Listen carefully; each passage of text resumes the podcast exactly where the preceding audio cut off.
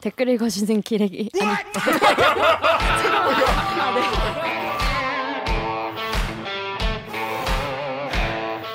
아 요새 댓글 읽어주는 기자들. 기레기 아닙니다. 지금 여러분은 본격 KBS 소통 방송 댓글 읽어주는 기자들을 듣고 계십니다. 실례지만 대듣기 한 번만 응원해 주십시오. 오늘 영상이 기대되신다면 좋아요를 앞으로의 대듣기가 궁금하시다면 구독 버튼을 눌러주세요. 저희 이번 코너 뉴스만 보면 그냥 그런 갑다 뭐 그랬는 갑다 하는데 알고 보면 아는 만큼 보이는 그죠? 아만보 코너 되겠습니다. 지난주에 그 북한이 당대회를 했어요. 아, 나는 당대회라고 해서 보통 이제 중 뭐 북한 노동당 아니겠습니까? 맞나? 조노동당 맞죠? 맞죠? 조선노동당. 조선노동당. 야 당대회 하려면 매년 해야 될 거 아니야 최소한. 최소한 1년에 한 번씩 해야 되는 거 아닙니까? 아무리 하기 싫어도. 그렇잖아. 근데 이거 엄청 몇 년마다 하는 거야 이게. 그걸 지난 그러니까 지난주 했다는 거예요. 근데 거기서 막 뭐 여러분 그런 기사 제목 맞죠? 뭐 뭐 김정은이 무슨 뭐, 뭐 실패 인정했다 뭐이뭐 그러고. 이거 왜 뭐 뭔 소리지? 그랬는데 요거 관련해서 이게 뭐가 중요한가 이게 왜 자꾸 보도가 되나 맥락을 알아야지. 맥락이 뭔가 이게 뭐 이게 왜 중요한가 뭐가 달라졌나 이런 거를 좀 여러분께 전달해 드리려고 북한 관련 취재를 계속해 오신 KBS 북한 전문 기자 이호영 기자 자리해 보겠습니다. 안녕하세요. 안녕하세요. 자기 소개해 주세요. 네. 아, 저는 이제 통일부를 주로 출입하면서 북한 문제, 남북 관계, 뭐 북미 관계를 주로 취재하는 예, 통일외교부의 이효용입니다. 그렇습니다. 유틸리티. 그죠? 이분도 유틸리티. 그죠? 레전드 KBS 이메일에 아니 요 사람들께서 KBS 이메일 선배가 지어준다. 뭐야 루머가 대충 지어준다. 넌 뭐냐? 저는 KBS 0321아 진짜 이게 진짜 뭐랄까 이니셜과 0321 제 생일입니다. 진짜 무성의하고 정말 제 생일입니다. 아, 근데 이런 게 재미없는. 무성의해도 취재원한테 알려줄 때 이게 편하더라고. 그럼요. 음. KBS 0321 갑자기 강병수 표현. 되게 이런 거에 서운해. 서운하네. 누구 편 누구 편. 아니 근데 그 언급되는 특이한 이메일 중에 유틸리티가 제일 재밌는 것 같아요. 유틸리티가 저그 지은 이유가 그거죠 그냥 이 아니 그냥 예, 이름이 그러니까 아무 생각 없이 아무 생각 없이. KBS 기자들 이메일은 아무 생각 없이 쓴다. waiting 박도 아무 생각 없이 지은 거예요. fresh 민도 아무 생각 없이 지은 거예요. 아니 그 waiting 박이 제가 그 짓는 자리에 있었거든요. 동기니까. 오 같이 입사했으니까. 그게 다른 동기가 그 자리에서 져줬어요. 아 저작권이 내가 봤어. 아니. 근데 봤는데 그때 그냥 어 그 제 동기 중에 기발한 그 아이디어가 많은 동기가 져줬어요. 눈사람으로 유명해진 다음에 무슨 인터뷰 보니까 내가 기가 막혀갖고 왜 이렇게 waiting 박으로 정했지 기자는 기다리는 직업이기 때문에 아나 진짜 나 야, 이거 공개적으로 야. 한번 얘기하고 싶어 10년 만에 밝혀진 진실. 그 야. 누가 져준 거예요 혹시 이효영 기자 지금 이 뭐야 댓글 읽어주는 기자 혹시 그 전에 혹시 보신 적 있나요? 예, 저 자주 봤어요. 아, 네. 진짜요? 여러분 안 보신 건데 아니 자주 봤어요. 보시고 평소에 뭐 어떻게 좀 생각하셨나요? 되게 잘한다 아, 진짜? 생각했고 되게 유명한 분들이랑 방송하려니까 유명해. 안 그래서 계실 때 왜 그동안 안 불렀냐고 하셨어요 아, 진짜. 그동안 왜 선배 안 불렀냐고. 김정은을 아니. 왜 안 불렀냐고는 안 했고 부른 적이 없잖아라고 했죠. 김정은을 욕하십시오. 김정은을 비난하십시오. 뭐 한 게 없어요 최근에. 자 일단 여러분 이 북한 당대회 저는 당연히 당대회 매년 하는 줄 알았어요. 최소한 음, 음, 보통 매년 하지 않습니까? 그러게요. 네. 근데 이 네, 당대회라는 게 뭡니까 이게 당대회라는 게? 그러니까 북한 뭐 이렇게 한 줄로 얘기하면 뭐 북한 최대 정치 이벤트 이렇게 얘기를 하고 음. 뭐 최대 최고의 의사결정 기구 이렇게 얘기를 하는데요. 기본적으로 북한은 이제 당 국가 체제잖아요. 음. 그래서 당이 국가 전반을 지도하고 통치하는 그런 구조예요. 그러면 그 당의 주요 정책을 결정하는 뭔가가 필요하겠죠. 음. 그래서 그래서 보통 한 5년에 한 번 정도 당 음. 대회라는 걸 해요. 아, 근데. 뭐 이게 사실 북한이 고난의 행군하고 할 때는 36년 동안 못 하기도 하다가 예, 30년이요? 예, 1980년에 하고 그다음에 음. 저기 2016년에 했으니까 36년 만에 이제 7차 대회를 했고 5년 지나서 이번에 이제 대회를 했는데 보통 원래는 노동당 규약에 5년에 한 번 한다라고 돼 있다가 그걸 중간에 5년에 한, 마- 한 번을 뺐다가 이번에 다시 당규약에 5년에 한 번을 정례화를 이제 못을 어. 박았어요. 그러니까 그만큼 5년에 한 번이라고 하는 거는 지난 5년을 결산하고 음. 돌아보고 뭐가 잘못됐는지 음. 뭐가 잘 됐는지 성과를 이뤘는지 이런 거 이제 총괄해서 결산을 하고 향후 5년에 음, 음. 서- 말하자면 국정 과제 같은 거를 수립하는 거예요. 각 음. 모든 분야별로 정치경제 사회문화 뭐 이런 그런 대회입니다. 이게 이제 북한 말로 이제 총화한다고 하죠. 그렇죠. 총화 네. 뭐 우리 말로는 뭐 결산 보고 뭐 이렇게 하는데 보니까 우리는 5년만 대통령이 바뀌잖아요. 그냥 그냥 걔네도 비슷한 거 하는 것 같아. 이거 그러게. 5년마다 비슷하게. 우리가 보기에는 그렇 죠. 그런데 음. 이 내용을 보면은 이제 당대회가 있고 뭐 또 당대회를 매번 할 수 없으니까 당대회와 당대회 사이에 중요한 뭐를 할 때는 당 대표자회라는 것도 해요. 음. 그리고 뭐 당 전원회의라는 것도 해요. 그러면 음. 보통 한 1년에 한 번씩 해서 그러니까 요게 이제 그 아주 주요한 노동당의 의사결정 기구들인데 당대회는 그 중에서도 가장 최상위에 있는 이제 그 이벤트이고 정치적인 상징성도 좀 있고 뭐 음. 그런 대회라고 할수 그러니까 있죠. 국가발전 5개년 계획 뭐 이런 음. 거 이제 발표하고 네. 대전략 같은 거 세우고 이제 그런 그렇죠, 거네요. 그렇죠. 그럼 네, 근데 그거에서 딱 정해진 대로 한 5년 동안 가긴 가요. 그러니까 그 5년 동안 그렇게 있잖아. 5년이면. 그렇죠. 이제 그렇게 추구를 하죠. 근데 음. 뭐 우리도 이제 국정과제 수립해 놓으면 이제 그걸 추구하지만 다 뭐 지키는 것도 있고 못 지키는 그쵸. 것도 있고 하, 하듯이 북한도 어쨌든 노선을 정하는 거예요. 우리의 음. 경제 노선은 뭐 전략적 노선은 뭐 국방의 노선은 이렇게 간다 해서 이 전략 노선을 정해서 그 내용을 주민들 당원과 주민들에게 학습시키고 교양시키고 음. 우리의 기조가 이런 것이니 이걸 알고 너희 가 모든 노동 뭐 군사 농업 현장에서 일을 해라 따라와라 음. 그런 사상적인 투쟁을 해라, 음. 무 사상적 무장을 해라라는 것을 하는 아주 큰 이벤트인 음. 거죠. 음. 네. 그런 이벤트라고 합니다. 근데 이번 그 당대회에서 김정은 이제 그- 그 김정은 위원장이 이제 지난 경제 과제가 엄청나게 미흡했다 이렇게 인정을 해버렸어요. 맞아요. 그래서 약간 기사가 이제 딱 거기에 딱 제목이 나왔는데 네, 네. 보통 이제 김정은 위원장인데 뭐 수령은 아니잖아요. 기, 그 그렇죠. 수령은 김일성만이 수령은 수령이죠. 김일성만 네, 있는데 네. 기본적으로 이제 당, 당 국가 그리고 이제 수령 이제 뭐 이게 뭐 뭐뭐 국민은 뭐 몸이고 음, 뭐 음, 당이 네, 뇌수고 네, 뭐 어쩌고 네, 있죠. 몸같이 네, 비해서 네. 그 수령은 무오류의 존재다. 음, 이제 음, 그런 음. 절, 최고 존엄, 절대 존엄은 절대 틀 리가 없다는데 그렇죠, 그렇죠. 김정은이 이거에 대해서 약간 음. 일반인 같이 약간 이거에 대해서 약간 어 내가 이런 건 좀 그동안 돌아보면 부족했다는 모습을 보는 것 자체가 음.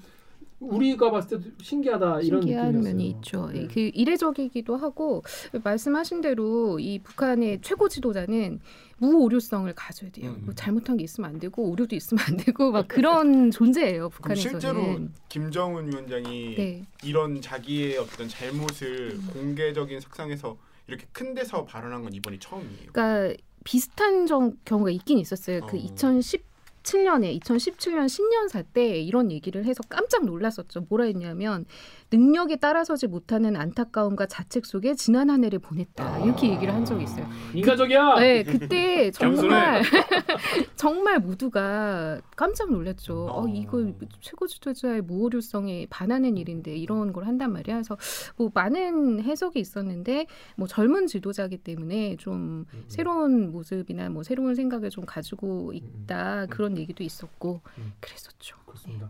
자 그런데 이 기사 이 기사 전반적으로 달린 댓글이 요런 게 많았어요. 네이버에 몰루 땡땡땡님이 야 북한 소식 이제 궁- 궁금증 1도 없다. 지들이 알아서 하겠지. 음. 이런 분들이 계셨습니다. 이 보면은 북한 관련 기, 기사는요. 남북 관계가 아주 좋거나 음, 네. 아니면 남북 관계가 아주 안 좋거나 둘 중에 하나일 때만 관심이 있고 연락사무소 막 폭발하고 연락사무소 터지거나 뭘 미사일을 쏴서 일본 넘어가거나 이럴 때 아니면은 하노이에 가거나 이럴 때 아니면은 사실 이게 너무 출렁이단 말이죠. 대, 대북주가 그래, 대북주가 네, 네. 여기서 그래서 덕후의 임명님 같은 경우에는 북한 이슈는 나도 신경 안 쓰는데 주식장에서 난리다. 진짜 니네는 눈으로 목격하게 된다. 북한 음. 괜히 이게 중요한 게 아니다라고 얘기를 했는데 일단 이 당 대회에서 발표한 것이 우리나라 사람들한테 중요 이 기사가 중요한 이유랄까 이런 게 뭐가 있을까요? 왜 이게 이 그- 기사가 중요할까요? 저도 이제 북한 기사를 쓰면 제일 많이 보는 댓글이 그거예요. 관심 음. 없다. 수신료 받고 이딴 기사 쓰지 마. 아, 국내 기사는 열심히 찾아서 써라. 그런 윤석열 윤석열이나 죽어라. 이렇게. 그런 얘기 정말 많이 듣는데요. 네. 근데 이거는 이제 가장 어 일차적으로 가깝게 생각을 하면 그 우리 뭐 경제나 안보에 직결되는 이슈기 때문에 우리가 북한이 무슨 생각을 하는지 음. 어떤 행동을 지금 하고 그 행동의 의미가 뭔지 그 앞으로 어떻게 나올 것인지를 알아야 이제 대비를 할 수 있다라는 그런 측면이 하나가 있고요. 음.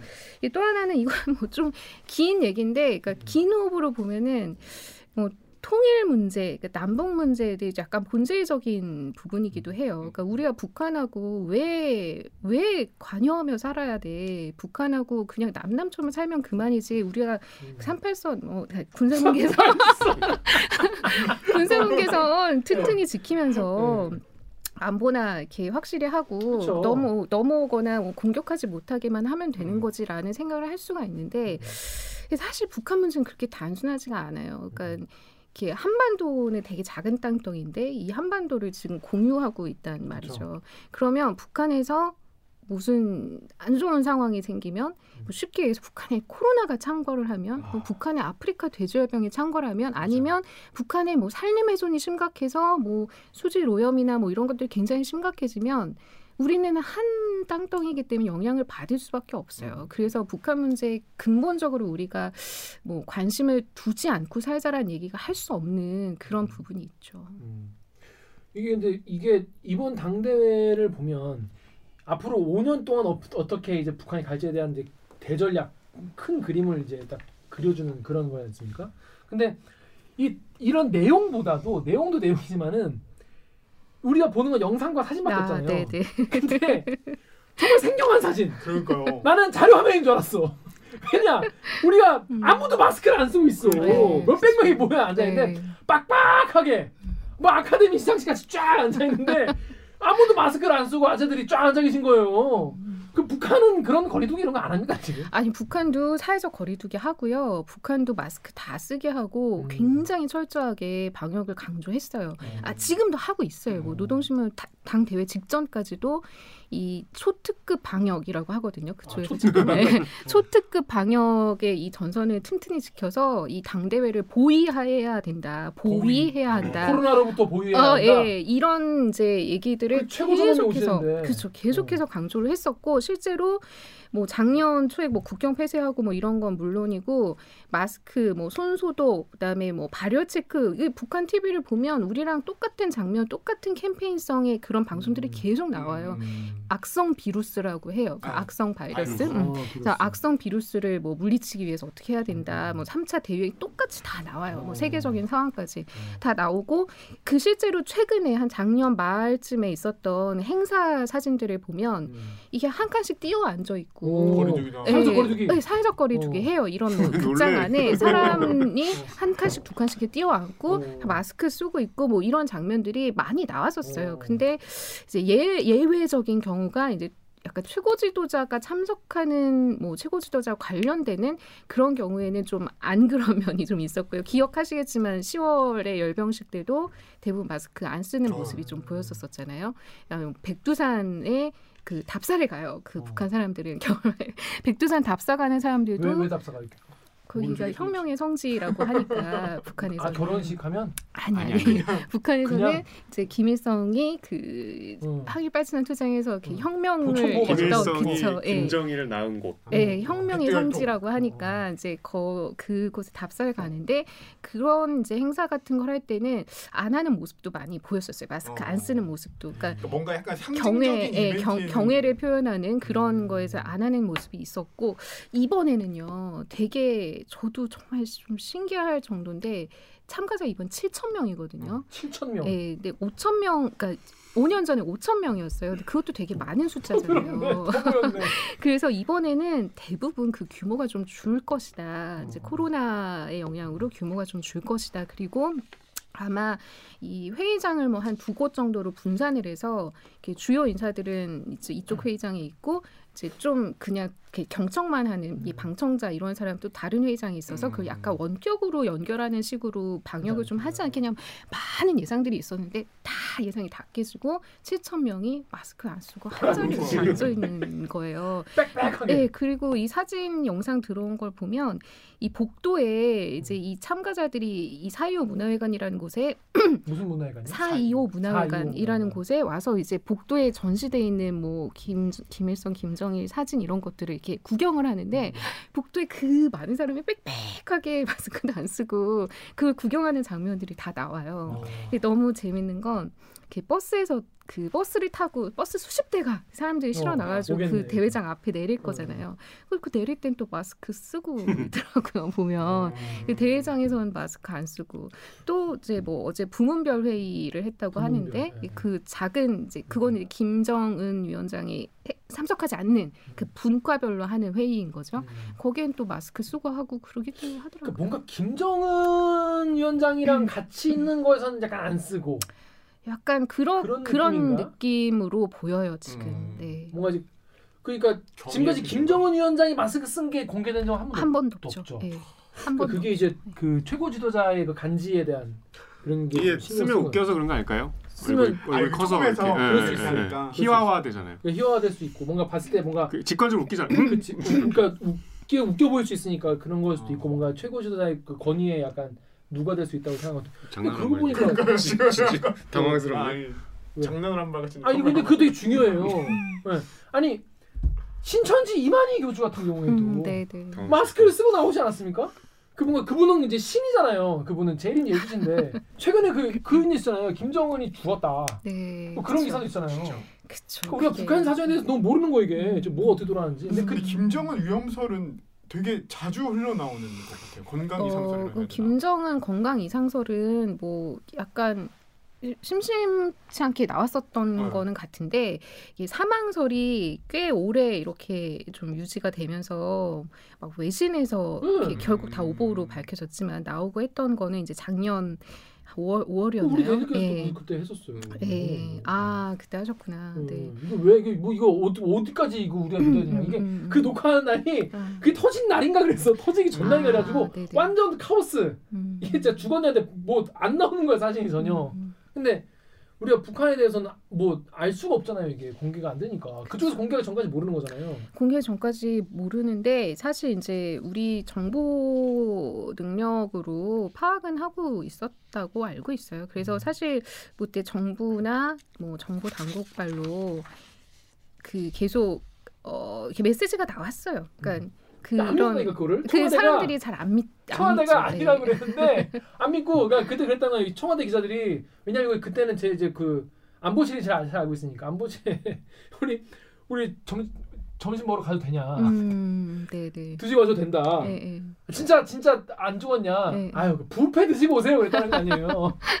그런데도 안 믿어 사람들이 기자들이 안 믿고 계속 이제 그 다음에 사진이 나왔잖아. 사진 음. 제일 처음 나온 게 무슨 어디 간 사진 옛날 사진이다 막 이러면서 아 그랬었나요? 아 네, 그런 무슨 일도 있었나? 공장을 인비료 떼고 공장. 예, 네, 예, 공장 그 예. 사진 나왔잖아요. 그 나한테 옛날 사진이다 이거. 그만큼 북한에 대해서 이제 아, 아무도 모르면서 그냥 아, 뭐 심지어 이렇게 어디 나와서 돌아다니는 그 다 대역이라고 하는 사람도 그 대역이라고 있으니까. 태영호 이런 분들은 또잘 아나요? 또 어, 뭐 그때 아무래도 태구민 이런 분들. 헛소리 갖고 나중에 또 망신당했잖아요. 그분도 그때 죽었다 그랬었거든요. 그쵸. 그러니까 그때 사실 그렇게 얘기를 했던 근거가 그때 아마 김정일 국방위원장 생일인가 뭐 아무튼 그날 참배를 안 해가지고 맞아, 음. 왜 참배를 안 하지? 저렇게 뭐 어디 아픈 거 아니면은 이럴 일이 없을 텐데라고 해서 왜 안 하지? 뭐 이렇게 하다가 이제 뭐 많은 얘기가 나온 거예요. 이제 뭐 어디 특각이라고 하는데 별장, 뭐 어. 우리말로 별장, 뭐 어디 원산의 특각에 가서 수술을 받았다, 그러니까. 뭐 심혈관 계통의 시술을 받았다면서 여러 얘기가 확인되지 않은 얘기들이 나왔는데 뭐 이제 외신에서의 오보가 좀 컸고 선배 그때 엄청 힘들었겠어요. 괴로워, 얼마나 괴로웠죠, 괴로웠죠. 빨리 확인해봐라. 확인이 안 되는데. 아니 아니 아니라는데. 확인이 되는데 믿질 않아. 아니 무슨 러시아 소련 소련 의사가 와가지고 뭐 집도를 하고 있다는 네.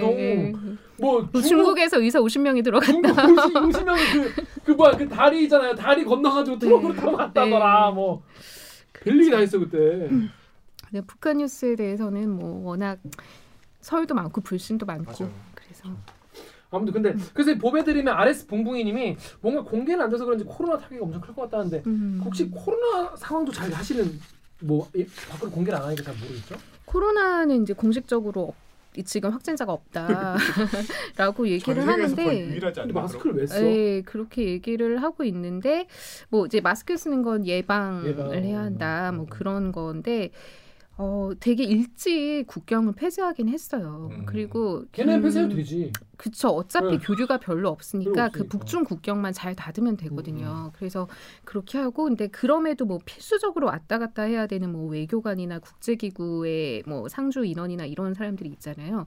그 사람들도 엄청나게 철저하게 통제하고 뭐 자가격리 같은 것도 우리 2주보다 더 길게 막 4주 막 이렇게 자가격리 시키고 이렇게 뻗잖아요. 이거 보면 그 노동신문이나 이런 데서 나오는 그런 보도들을 보면은 뭐 심지어 화물 같은 거뭐 어. 이렇게 외부 외부에서 들어온 화물 같은 것도 뭐 일정 장소에 두고 뭐 소독을 하고 뭐 며칠을 여기 놔둔 다음에 옮긴다던가 굉장히 뭐 철저하게 그 하긴 했어요. 이제 그럴 수밖에 없는 게 너무 치명적일 거기 때문에 코로나가 북한에 퍼지면.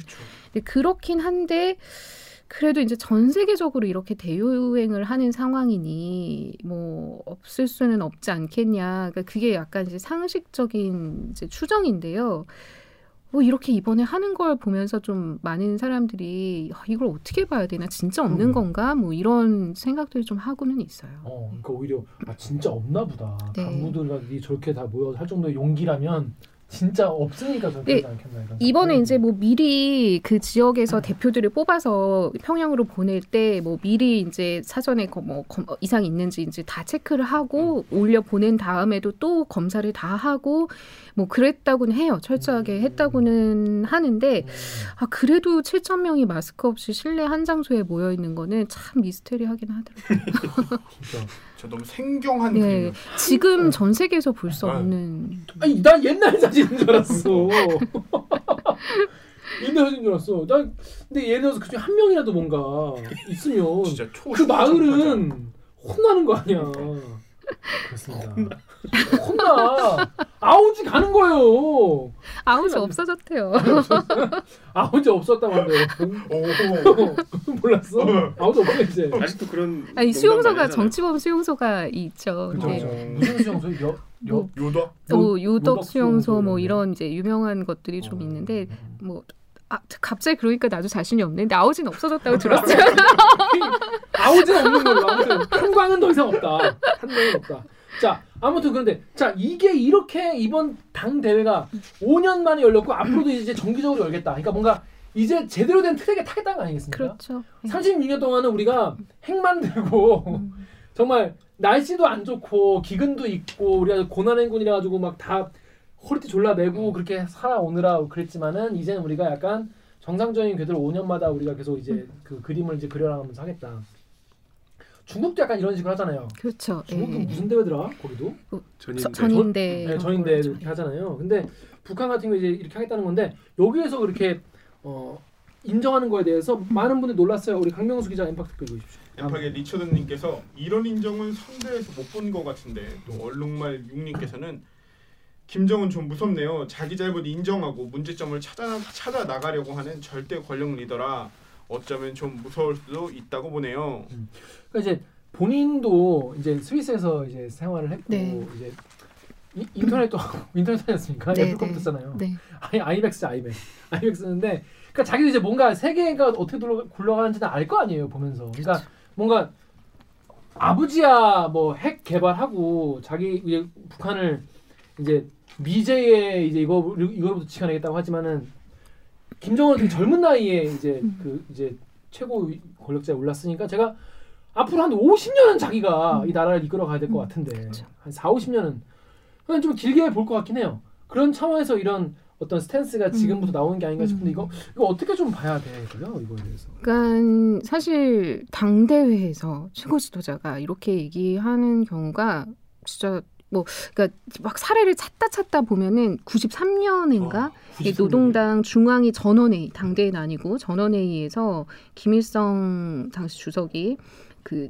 7개년 경제개발 계획이 있었어요. 근데 그 경, 경, 성과를 평가하면서 일부 주요 지표들이 계획에 미달했다. 뭐 이렇게 음. 밝힌 적이 있었다고는 해요. 이제 찾다 보니까 이렇게까지 나오는데 굉장히 이례적이긴 한데 일단은 첫째는 워낙 지금 북한 경제 사정이 어렵다. 아? 예. 어려워요? 왜냐하면 이제 삼중고라고 우리 얘기를 하잖아요. 그러니까 음. 제재라는 상수가 그쵸, 있고 그쵸. 거기에 수해가 겹쳤고 네, 코로나가 전 세계를 휩쓸었어요. 음. 그 북한은 지금 제재라는 상수 안에서 그 무역은 중국에 거의 90% 이상을 그렇죠. 의존하는데 그게 끊겼으니 음. 이 이제 이 물자가 아예? 그- 거의 오, 거의 진짜? 없다시피 아 한죠. 이게 전기 같은 건 다 쓰잖아요. 땡겨가지고. 그런 것도 그런 거 막. 지금은 잘 모르겠고 아, 진짜? 그 북중 교역 자체가 거의 뭐 5% 10% 미만으로 줄었다고 해요. 와. 그러니까 거의 끊기다시피 하니까 이 내부의 물자가 조달도 잘 안 되고 네. 뭐 환율이나 쌀값 같은 것도 이제 딱 통제를 해서 어느 정도 안정을 유지를 하고는 있지만 굉장히 어려운 건 사실이에요. 거기다가 뭐 코로나의 수해까지 겹쳐서 수해가 북한 상당히 심했거든요 이번에. 그래서 마을이 막 통째로 쓸려 내려가고 했으니까 그런 것도 복구를 해야 되잖아요. 그러니까 지금 원래 이제 10월에 75주년 당창건 기념일까지 뭐 완성하겠다고 했던 대규모 공사들이 있었어요. 음. 무슨 원산갈마 관광지구라던가 음. 뭐 이런 것들이 평양 종합병원이라던가 근데 그걸 말하자면 멈추고 다 수해 복구 전투에 다 군인들을 투입하고 뭐 이런 정도였거든요. 근데 일단은 이제 굉장히 사정이 어렵다라는 거, 악재가 겹치고 겹쳐서 너무 어려운 상황이다라는 거. 그러니까 주민들한테 뭐 북한 주민들한테 새로운 비전을 주고 5년을 이제 달려가자라고 했는데 내세울 수 있는 성과가 사실 경제적으로는 없 다라고 봐야 돼요.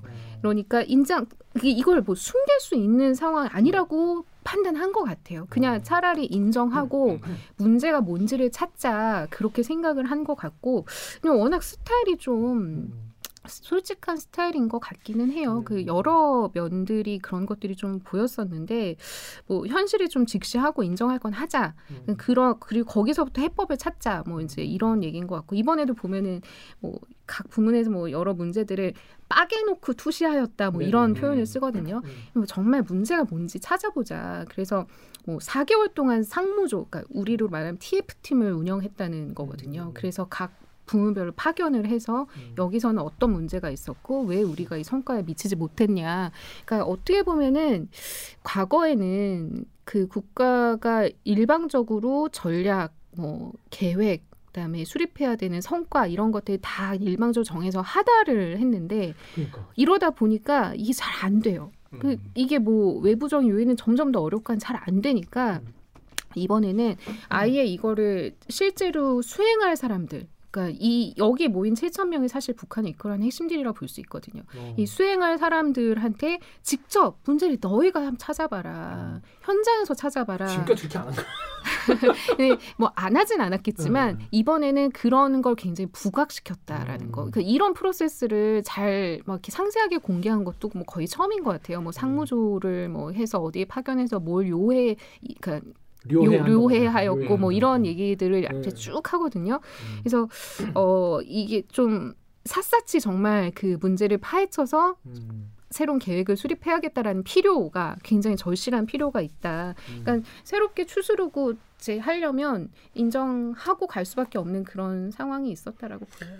아니 근데 이게 참 공허한 게 이게 국가 경 기본적으로 경제를 모르더라도 국가 경제가 돌아가는 가장 단순한 구조는 어디선가 돈을 벌어와야 되잖아요. 우리가 북한은 딱 닫혀 있잖아요 국경이 뭐 국 제재를 받고 막혀 있기도 하지만 이거를 지금 푸는 길을 거부하고 있잖아요. 그를 그걸 푸는 건 이제 미국하고 뭐 관계 개선을 하고 우리하고도 여러 가지 교류를 하면서 조금 구멍을 넓혀가야 될 텐데 그거를 좀 우리가 이해가 안 될 정도로 이제 남북 관계가 최근에 아- 특히 지난해 아주 나빠졌잖아요.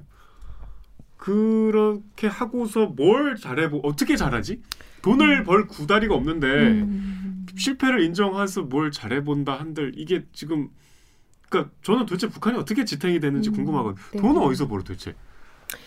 그 북한 경제를 연구하시는 분들 얘기를 들어보면 신기할 정도로 굉장히 이제 이해가 안 갈 정도로 그 북한이 그 말하자면 자력갱생을 할 수 있는 기반을 지난 9년 10년 김정은 위원장이 집권한 그 9년 10년 동안 많이 갖췄다고 평가들을 음. 하시더라고요. 그래요? 예, 그 내부적으로도 어느 정도 굴러갈 수 있는 그래서 작년에 만약에 코로나라는 정말 그 대형 악재가 터지지 않았다면 그러니까 코로나가 교역만 방해하는 게 아니라 내부 경제 활동도. 굉장히 위축시키잖아요.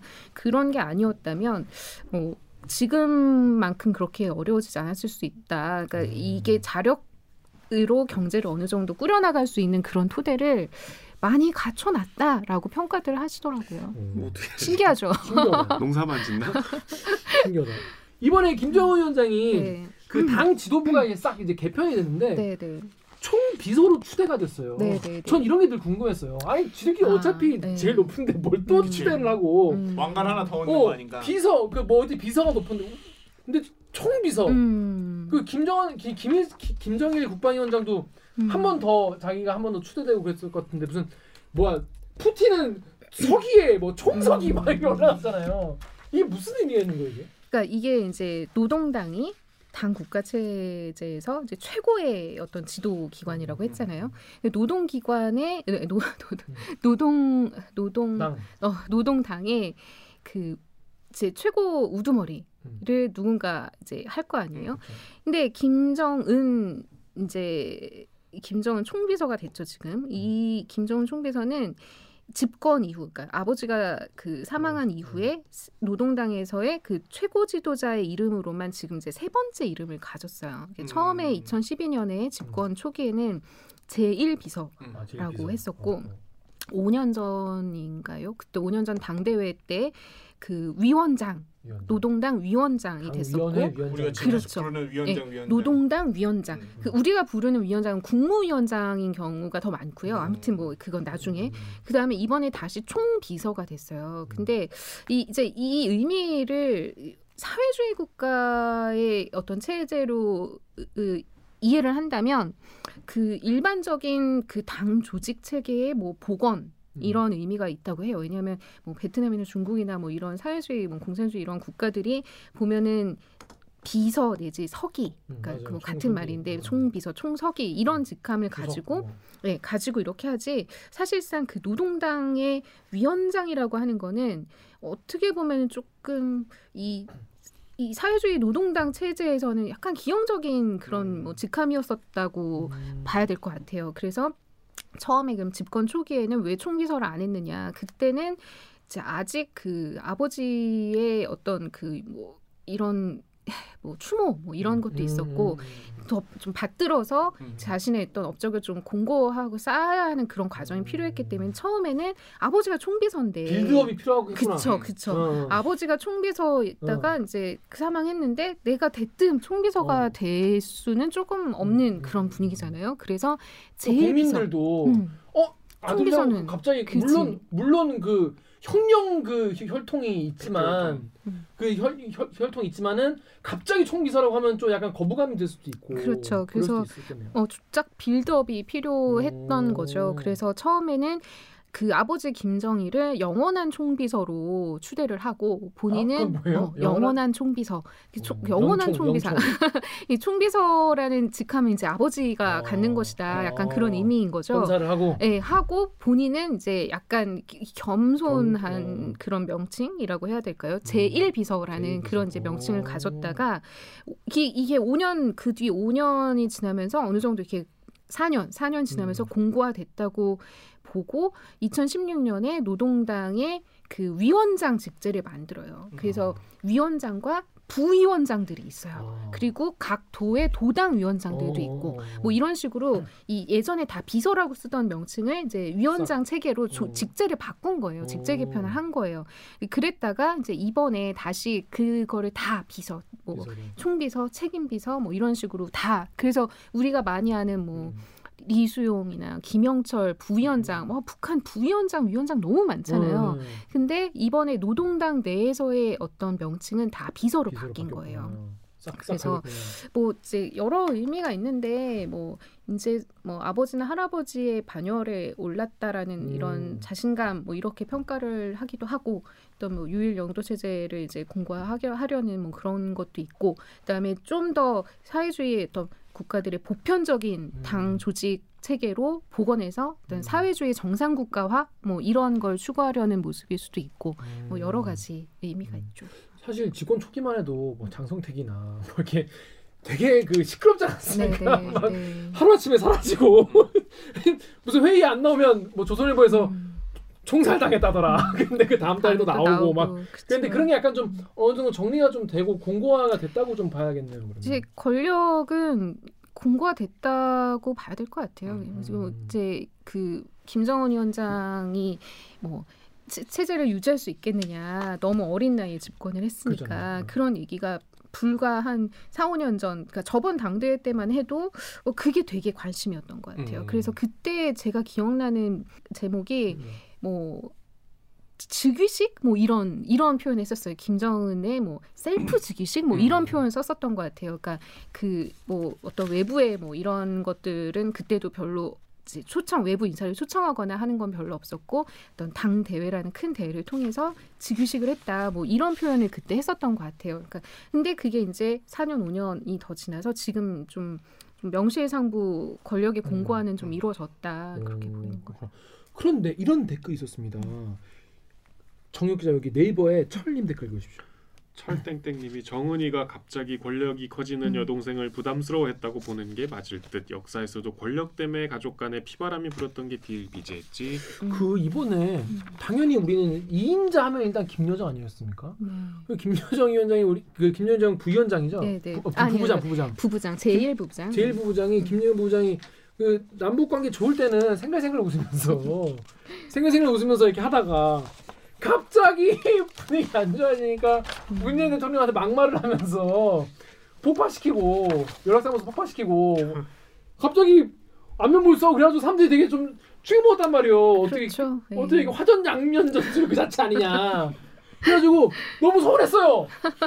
근데 이번에 없어. 어, 이게 음, 승진이 예상됐는데 이거 직책에서 아예 음, 빠졌단 음. 말이에요. 어떻게 된 겁니까? 이거? 그러니까 그 김여정이 이번에 승진, 그러니까 직 직위가 높아질 것이다, 격상될 것이다라고 얘기 예상했던 건 이제 두 가지 직함을 예상했던 거예요. 음. 김여정이 지금 당의 제1 부부장이잖아요. 네. 근데 부장을 달 것 같다 이번에 아, 그런 음, 이제 음, 그, 그 음, 승진이죠. 음, 음. 그 전망이 있었고 근데 지금, 지금 제일 부장이 있어요? 그 근데 지금 김여정의 그 소속 부서가 확인이 안 됐어요. 그러니까 아. 그냥 대남 정책을 음. 총괄하는 제1 부부장이라고만 하고 음. 당 중앙위 부, 부부장이라고만 하지 선, 예전에는 선전선로부 부부장이었거든요. 근데 음. 그 다음에 조직지도부다라는 설도 있고 지금 뭐 조직지도부라고 보는 뭐 견해가 제일 많기는 한 것 같은데 음. 그 당의 그 부서는 확인이 안 됐어요. 음. 그래서 뭐가 됐든 아무튼 당의 부장직을 달 것이다. 음. 그거 하나랑 그다음에 김여정이 그 노동당 의 그 핵심 중에 핵심이 정치국 이라는 게 있거든요. 음. 그 정치국에 뭐 상무위원, 위원, 후보위원 뭐 이렇게 있어요. 음. 근데 그 위원은 굉장히 중요한 사람들이에요. 정말 음. 엄청나게 중요한 사람들이 다 이제 위원을 하는데 그 밑에 후보위원들이 또 있어요. 후보위원. 한 열대 명씩 정도 차관 뭐 되는데 이렇게 생각하면 되나요? 그건 이제 약간 또 내각의 어, 내각이니까 제가 내각이랑 좀또 조금 다르고. 그렇죠. 네. 뭐 차관급 뭐 이 정도 음, 볼 음. 수는 있겠는데 음. 그 이- 이게 딱 등치하진 않아요. 그치, 그치, 예, 그치. 근데 예, 어쨌든 예, 예.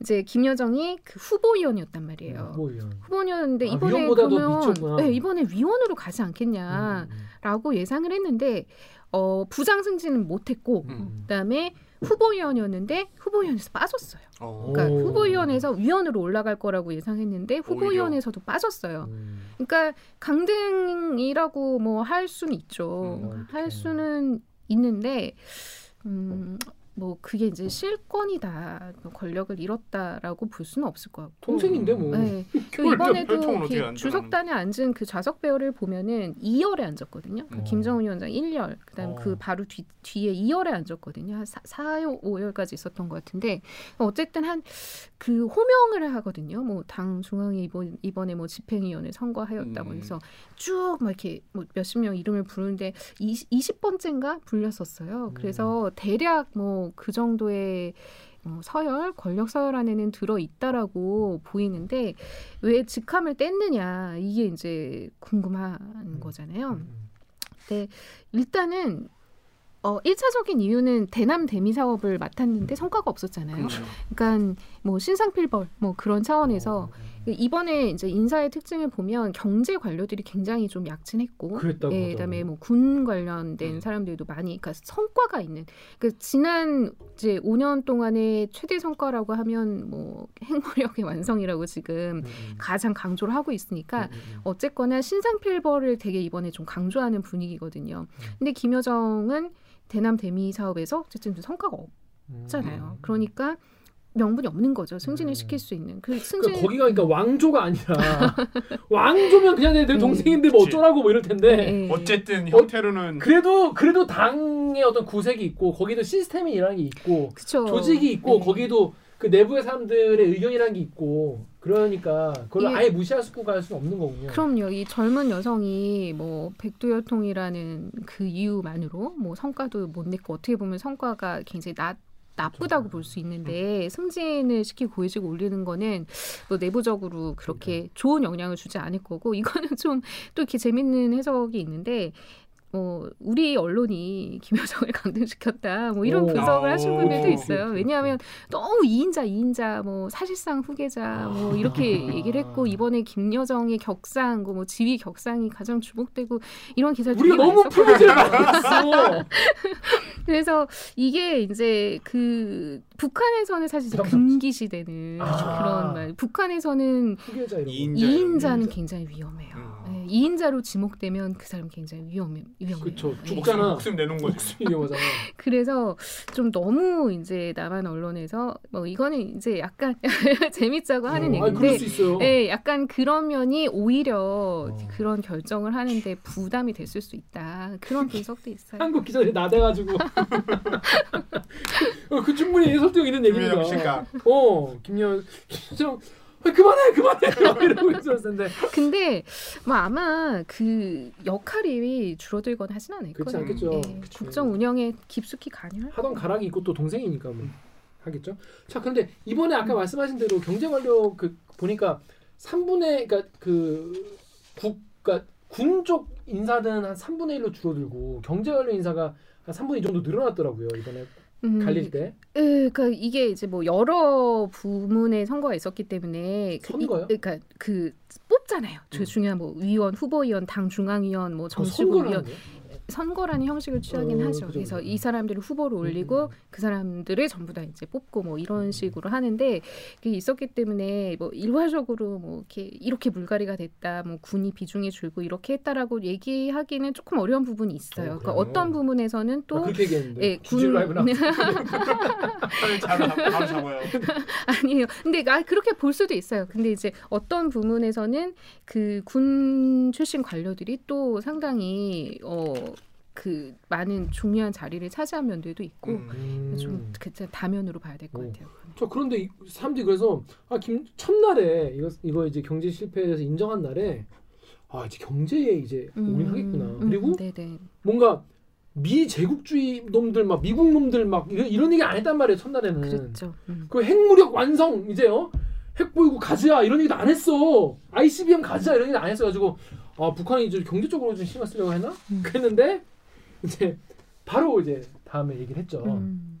요 댓글 엠팍의 BBIP님이 북한 아이고 정연욱 기자가 준 거죠. 네, 엠팍의 BBIP님이 북한 하는 거 보면 기승전결이 명확함 ICBM 핵 소형핵 핵잠 네, 다음 댓글. 다음에 그사님이 저 인간들은 어디서 돈이 나서 핵잠수함을 만들고 잘 먹고 잘 살지 수출도 수입도 없는데 네, 그 지난번에 지영철 기자가 네.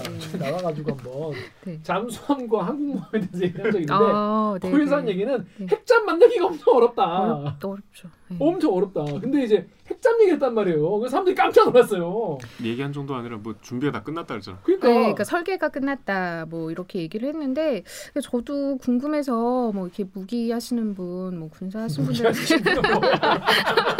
무기를 이렇게 연구 무기. 연구 우리나라에 무기상이 있어. 무기 연구하시는 분들 이렇게 좀 여쭤보면 아 진짜 어렵대요. 이게 설, 그러니까. 설계가 끝나도 한 건조하는 데까지 한 10년 정도는 음. 걸린다. 뭐 그렇게도 얘기하시고 하는데 어 일단 근데 이번에 이게 경제 방점일 걸로 생각했는데 막 그 군사 얘기를 엄청나게 해서 우리 이제 사실 좀 놀란 면이 그죠. 있는데. 전체를 놓고 보면 경제 비중이 가장 많긴 해요. 음. 예, 경제 비중이 가장 많고 그다음에 뭐 정치, 군사 이런 얘기로 이제 넘어가는데 어 군사 그러니까 정 그러니까 이런 게 있는 거죠. 경제는 어 새로이 뭔가를 내세우거나 제시하는 건 이번에는 없었던 것 같아요. 그러니까 기존에 가져왔던 정면 돌파전, 그 자력갱생 정면 돌파전에 약간 심화 발전, 업그레이드 버전 이제 그런 걸 그래서 이제 뭐 이번에. 예, 한 방에 없었다 뭐 이런 표현이 나오는 이유인데 뭐 애플 발표야.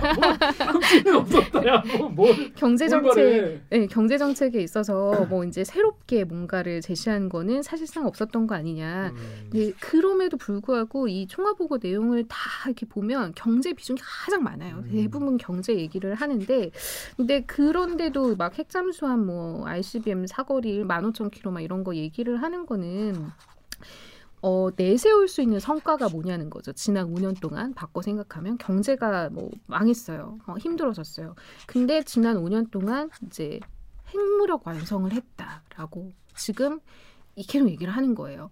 핵무력 완성을 해서 우리의 전략적 지위가 높아졌고 우리의 안보가 튼튼해졌기 때문에 이제 경제 총력 집중을 할 수 있는 토대를 음. 만들었다. 그래서 약간 자부심을 가져라. 그리고 우리 이제 경제에 매진하자. 이제 이런 얘기를 하는 거죠. 그러려면 우리가 가진 게 이것도 있고 이것도 있고 이것도 있고 우리는 이만큼 지금 국방력을 가지고 있다.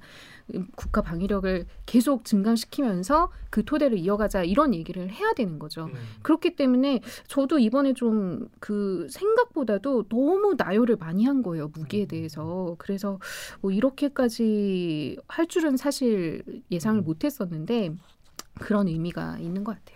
열병식이 오늘 그러니까 내일이나 뭐 곧 있을 것 같다고. 예, 열병식이 아마 폐막을 즈음해서 열병식이 있을 아, 것 당대회가 같다. 며칠 동안 해요 이거를? 당대 아직도 하고 있어요. 아, 이? 방송이 언제 나가요? 내일 나가요. 아 내일은 폐막을 할 수도 있고 안 할 수도 있겠다. 한 일주일 정도 해요. 지금 오늘 그러니까 오늘까지도 오늘까지는 진행이 됐어요. 그러니까 음. 지난주 화요일에 시작했잖아요. 그 음. 오늘까지 8일째는 진행이 됐고 음. 오늘 북한에서 폐막을 했을지 아니면 음. 내일도 또 대회를 할지는 그거는 아직은 북한 매체가 보도를 안 했기 때문에 확인이 안 되지만 이번에 거의 열흘 가까이 하고 있는 거죠. 당대- 당대 당대회가 엄청 오래 하는 당대 그러니까. 나한번 예. 모여서 이렇게 7천 명 앉아서 얘기하고 이거 들고 끝나는 건 줄 알았어. 이게 5년 전에는 딱 4일하고 끝났거든요. 보통 그 정도가 4일, 5일 뭐 이 정도 음. 했었는데 뭐 예전에 최장 12일 한 적도 있었더라고요. 보니까. 음. 근데 이번에 아, 생각보다 상당히 길게 하고 있어요. 그러니까 음. 그만큼 좀 할 말, 할 얘기, 그. 교양해야 할 내용들이 좀 많다. 음, 그 중앙에서 결정한 거를 이제 단위별로 이제 다 이제 알려줘야 예, 되고. 그래서 이게 이제 사업 총화 보고 우리가 네. 했잖아요. 사업 총화 보고를 하면 그 내용 가지고 토론을 해요. 아, 토론하고 학습도 해요. 자기끼리. 네, 그 다음에 결정서를 채택을 해요. 이게 프로세스거든요. 당대회 가장 핵심적인 프로세스인데 아직 결정서 채택을 안 했어요. 오. 왜냐하면 이제 예전에는 사업총화 보고 하루 반인가, 그 5년 전에는 짧게 하고 그 다음 날 거의 하루에 뭐 학습 토론, 뭐 그 다음 날 채택 이게 이제 쫙 이어졌는데 이번에는 총화 보고를 3일 동안 하고 무려 3일 동안, 3일 동안 하고 토론하고 그 다음에 이 결정서 초안 작성 위원회를 만들었어요. 그래서 음. 그 초안 작성 위원회가 분과별로 이렇게 맡아서 지금 분과별 토론에 들어갔다가 어제 오늘 상황이거든요. 어. 네, 아마 뭐 오늘이나 내일 정도에는 그뭐 종합적이고 창발적인 그런 의견들을 그럼 그런 수립해서 결정문이 되게 길겠네요. 엄청 길죠. 예. 거의 책 한 권 나오겠는데? 길어요. 네. 예, 그래서 근데 그게 앞으로 5년간의 북한에 갈 길을 좀 어느 정도 정책 모은- 방향을 담고 있는 거죠. 음. 예. 작전 계획 5027 뭐 이런 거네. 작계 같은 거네. 그렇습니다. 자 그런데 이 처음에 이렇게 핵무기 얘기 안 했을 때는 사람들이 야 북한이 음. 이제 바이든 눈치를 보는구나. 어, 예, 예. 그랬단 말이죠. 음. 근데 그 다음날 보란 듯이 바로 잠수함. 막 사람들 보고 막 이- 아이고 아이고 내 주식 아이 주식 다 날아가는 이랬는데 음, 네, 이 네. 어떻게 이거 봐야 되는지 여기 이 엠팍 댓글 강정수가 얘기해줘 클리앙까지. 엠팍의 170km님께서 핵 하나만 포기해도 지금보단 천배잘할수 있는데 그걸 안 하는데요. 클량의 겐장님께서는 이거 미국이 용납 못할 건인데요. 핵잠 플러스 SMBL이면 미국 본토 공격 수단을 갖추겠다는 건데 ICBM 실험하는 것보다 더 미국 자극하는 방법일 것 같네요. 이거 일본도 가만 안 했을 것 같은데. 그렇죠. 이거는 사실 미국이 이, 이- 이걸 이제 이 그- 그걸 봐야 되는데 북한이 2018년에 핵 미사일 시험 중지를 선언했잖아요. 그 다음에 핵실험과 ICBM 시험 발사는 안 했어요. 네, 안 했어. SLBM을 한 번 하긴 했는데 음. 그때 좀 약간 초기 단계여가지고 뭐 그랬었는데 어 이번에 우리가 전면적으로 핵 미사일 실험을 재개하겠다 한건 음. 아니에요. 한 건 아닌데 이런 무기들을 막 열거하고 지금 뭐, 뭐 차- 발전시켜 나갈 것이고 이렇게 하면 무기를 만들려면 당연히 시험 발사, 시험 구동을 할. 수밖에 없잖아요. 그렇죠. 이 그거를 할 수 있다는 예고, 할 수 있다는 예고를 지금 한. 상태인 그렇죠, 거죠. 그렇죠. 그러니까 만약에 뭐 ICBM 뭐 실험하고 SLBM 쏘고 이러면 제재가 더 강화되고 뭐 그런 수준으로 가겠죠. 토러를? 네. 그래서 지금 북한도 이렇게 그 쉽게 어떤 결정을 하지는 못하고 있을 거라고 봐요. 그러면 이런 얘기들을 왜 했느냐? 음, 이게 이게 강대강 선대선 이렇게 얘기했잖아요. 강대강 선대선. 그러니까 너네가 어떻게 하냐에 따라서 음, 우리도 음. 대응을 하겠다. 우리 준비는 돼 있다. 네, 우리 다 준비는 돼 있고 강으로 나오겠다고 하면 다 이것도 쏘고 강으로 가겠다. 음. 근데 선으로 나온다면 우리도 선으로 대응하겠다. 음. 그러니까 굉장히 가변적이에요. 그러니까 음. 이번 당대회에 좀 나온 얘기들의 전반적인 특징을 보면 제가 2016년 당대회 때도 이제 북한 취재를 했었는데 그때 결정서나 이런 것들 총화보고 이런 것들을 이제 읽어봤을 때하고 이번에 그냥 현재까지의 결정서 음. 채택 전이니까 현재까지의 느낌으로 보면 뭔가 이렇게 항구적인 노선 뭐 이런 얘기가 별로 없어요. 음. 네, 근데 5년 전에는 뭐 우리의 뭐 핵 경제 병진 노선을 항구적 전략 노선으로 음. 뭐 안고 가고 뭐 이런 얘기 굉장히 많았거든요. 어.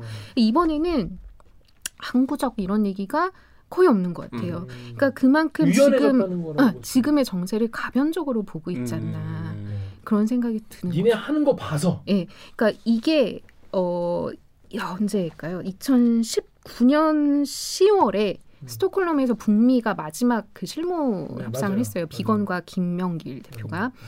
근데 그때 이제 김명길 대표가 그 회, 협상이 깨고 나와서 그 밤에 이렇게 맞아요. 뭐 이렇게 일저 네, 맞아요. 근데. 그때부터 가져왔던 북한의 기조는 이건 거예요. 그게 이 북한의 뭐 안전과 발전을 저해하는 뭐 이런 적대적 정책을 철회해야 우린 다시 협상 테이블에 앉겠다 이 기조인 거거든요. 그게 작년 7월에 김여정 부부장이 그 미국을 향해서 담화를 냈을 때도 그 내용 똑같이 들어가 있어요. 우리 지금 제재 따위 뭐 연연하지 않는다. 그러니까 우리 안전과 발전을 저해하는 적대적 정책을 철회하는 것이 우리가 협상 테이블에 앉는 조건이다라고 협상 문턱을 굉장히 높인 거죠. 그러니까 그 전에는 뭐 영변 내놓을 테니까 그러니까요. 뭐 제재 몇 개 풀어 이게 그죠, 하노이 그죠, 딜이었잖아요. 네, 그걸 하노이. 미국이 걷어찬 다음에 음. 북한이 협상 문턱 엄청 높여놓은 거예요. 음. 이번에는 제가 볼 때 더 높였어요. 음. 그가 그 기조를 유지하면서 장치들을 막 갖다 붙인 거죠. 우리가 이런 무력 시위도 할 생각이 있다, 음. 할 준비가 돼 있다. 음. 그런 거를 딱 이제 강대 강 선대선이라는 말로 보여준 거고 음. 저는 이번에 저 가장 딱 눈에 띄었던 단어가 최대 주적이다. 어, 예, 미국이 최대 주적이고 뭐 그 실차 본질 절대 변하지 않고 뭐 뭐라 했지 굴복시키는 어 제압하고 최대 주적인 미국을 제압하고 굴복시키는 데 초점을 맞출 것이다. 뭐 이런 얘기를 했어요. 근데. 이제 그런 걸 보면 다분히 전 좀 바이든 행정부를 의식했다라는 음. 생각이 드는데 아, 너네 수립할 대북 정책에 참고해라 참고해라. 하는 거죠. 우리는 이런 인수위. 지금 하지. 인수위 때 이거 네. 보고 좀 잘해. 예, 우린 우리는 물러설 생각이 없고 음. 작년 재작년 스톡홀름 이후에 가져왔던 그 입장이 그대로고 하니 잘 선택해라라는 압박을 하는 거라고 봐요. 그렇습니다. 자, 근데 이게 트럼프 때랑 이제 달라졌어요. 맞아요. 자, 마지막으로 이제 바이든 시대가 왔는데 아 여러분 아시다시피 그 오바마 때도 그렇고 그 미국의 그 이 민주당들은 그냥 북한이 그냥 없었으면 좋겠다 그냥 음. 그런 마인드잖아요 사실은 어떻게 해보겠다는 게 아니라 그냥 그냥 북한이 없, 없, 없으면 어떨까 그냥, 그냥 외면하고 싶거나 아니면은 대면을 해야 된다면은 정말 나쁜 나라로 정말 찍어버리고 싶어 할 텐데 이제 바이든 정부가 이제 어떻게 좀 하게 할 될지 북한은 또 것이냐. 어떻게 할지 그냥 그거 그냥 음. 물론 뭐 맞출 수 있는 게 아닙니다 예언하는 게 아니라 네. 어떻게 본 어떤 뭐 관전 포인트랄까 이런 게 있을지. 예, 분명한 거 하나는 오바마 때하고는 다르게 다룰 것 같다. 음. 어, 그건 맞는 것 같아요. 왜냐하면 그 핵무력의 증강이 너무 이제 고도화. 고도화됐어요. 음, 예, 무시할 수 그래서. 예, 그 전략적 무시라는 전략을 지금 적용하기에는 어려운 상황이 됐고, 음. 그다음에 전략적 전략적 인내였죠. 네. 전략적 인내에 대한 그 미국 내부의 부- 비판이 굉장히 많다고 해요. 미웠죠. 예, 그러니까 이걸 해서 결국은 북한이 저렇게 된 것이 아니냐. 네. 그런 내부적 비판을 뭐 바이든이 잘 알고 있을 거기 때문에 어 분명히 뭐 그때와는 다르게 할 것인데 문제는 지금 미국이 뭐 대외 관계에서도 그렇고 국내 문제도 너무 산적한 그렇죠. 현안이 많아요. 보시잖아요. 예. 힘들지 지금 이- 이게- 의사당이 지금 맞아요. 총 쏘고 이게 너무 안 좋은 여건인 거예요. 음. 그 미국이 북한한테 지금 시선을 줄. 여력이 아, 없는데 어. 북한은 급한 뭐 급한이라는 표현이 좀 그렇지만 힘들죠. 계속 네, 나를 경제적으로. 북한을 미국이 빨리 보고 돼? 네. 협상을 하자고 해줘야 네. 하는 그런 상황이니까 그래서 이제 과거에 썼던 전략이 주로 이제 관심 끌기용 도발 그러니까, 예, 이런. 건데 관종. 지금 그렇다고 도발을 하면 이제 그게 전략적 인내가 미국 입장에서도 어떤 실패 교훈이 있지만 북한 입장에서도 마찬가지거든요. 음. 오바마가 출범하는 그때 관심 끌기 도발을 했다가 8년을 그냥 허투루. 보낸 네. 거거든요. 그러니까 북한도 그런 면에 있어서는 고심을 할 거라고 보이고요. 제가 이제 그 바이든 당선 전후에서 뭐 미국의 전문가들 뭐 이런 사람들이 우리나라 뭐 여- 많은 연구기관들이랑 웹 세미나를 많이 했어요. 음.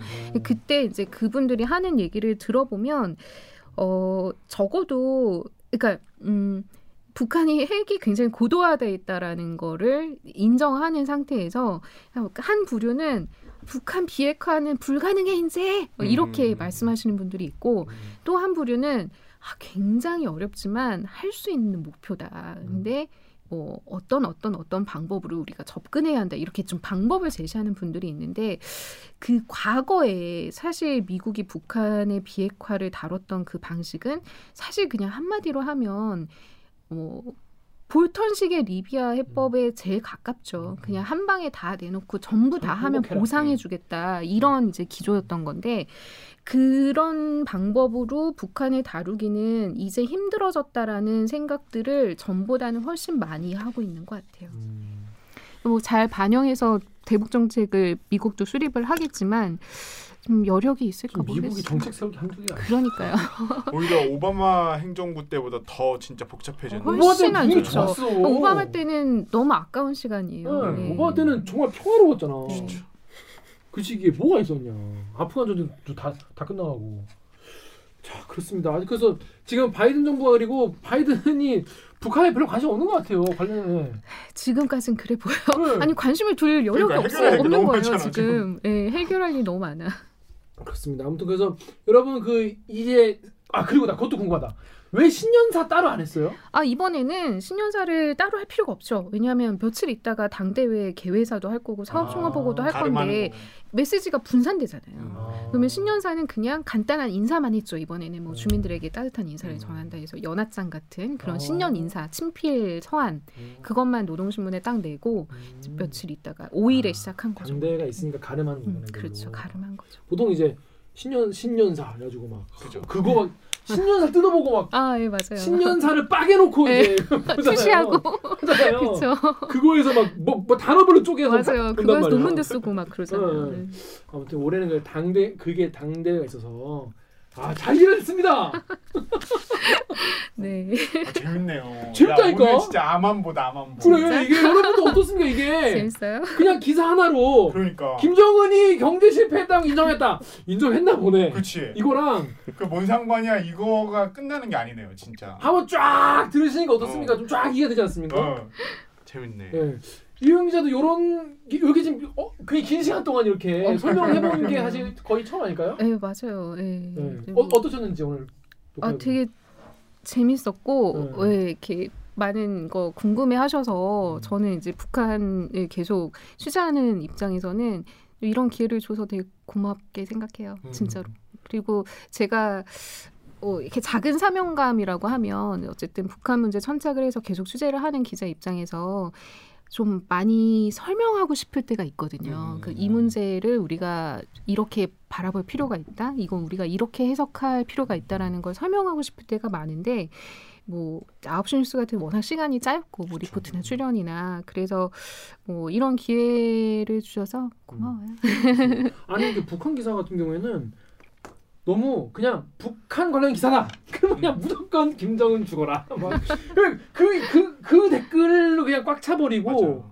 뭐 뭔가 이제 뭐 논의나 대화나 이런 여지가 없는 그런 분들이 많아요. 그 북한 문제는 진짜 우리 소비가- 사회에서는 음, 정말 너무 갈등적이어서 보면 건전한 제일. 중요하고 국가의 전체 생존과도 네. 제일 직결되는 문제인데 제일 투박하게 다뤄지는 것 같다는 네, 네. 생각이 많이 들어가지고. 그 갈등적인 요소가 너무 많아서 건설적인 논의를 할 수가 없어요. 네, 그게 참 아니 안타까워요. 분명히 오늘 방송 이거 유튜브에도 커저 기자 김정은 저렇게 거 그러니까. 보니까 김, 김정은 좋아하냐 어 그러니까 어, 나또 왜- 욕먹는 거 아니야? 그게 아니야 그게 한 아니야 시간만 한 시간만 참고 보세요. 그게 아니야 그게 아니고 객관적으로 보자는 거예요 뭐 그렇다는 거야 그렇습니다 아무튼 우리나라는 이 전쟁과 분단과 이런 게 있기 때문에 네. 특성이 있죠 아무튼 이런 이슈 같은 경우에는 좀 이렇게 맥락을 좀 알고 아 당대회가 뭔지 너 알았니?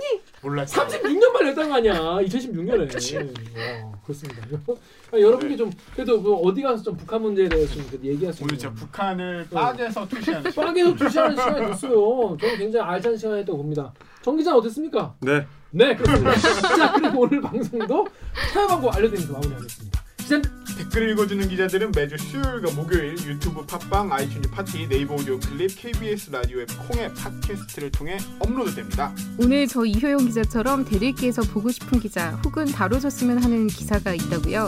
방송 관련 의견은 인스타그램, 유튜브, 팟빵 계정에 댓글을 남겨주세요. 오늘 방송이 소중한 분들은 좋아요 버튼을 앞으로의 내딜기도 못 읽겠다 하시는 분들은 구독 버튼을 눌러주세요. KBS 뉴스 좋았어 또 만나요 꼭. 안녕. 안녕 고생하셨습니다 아, 끝났네.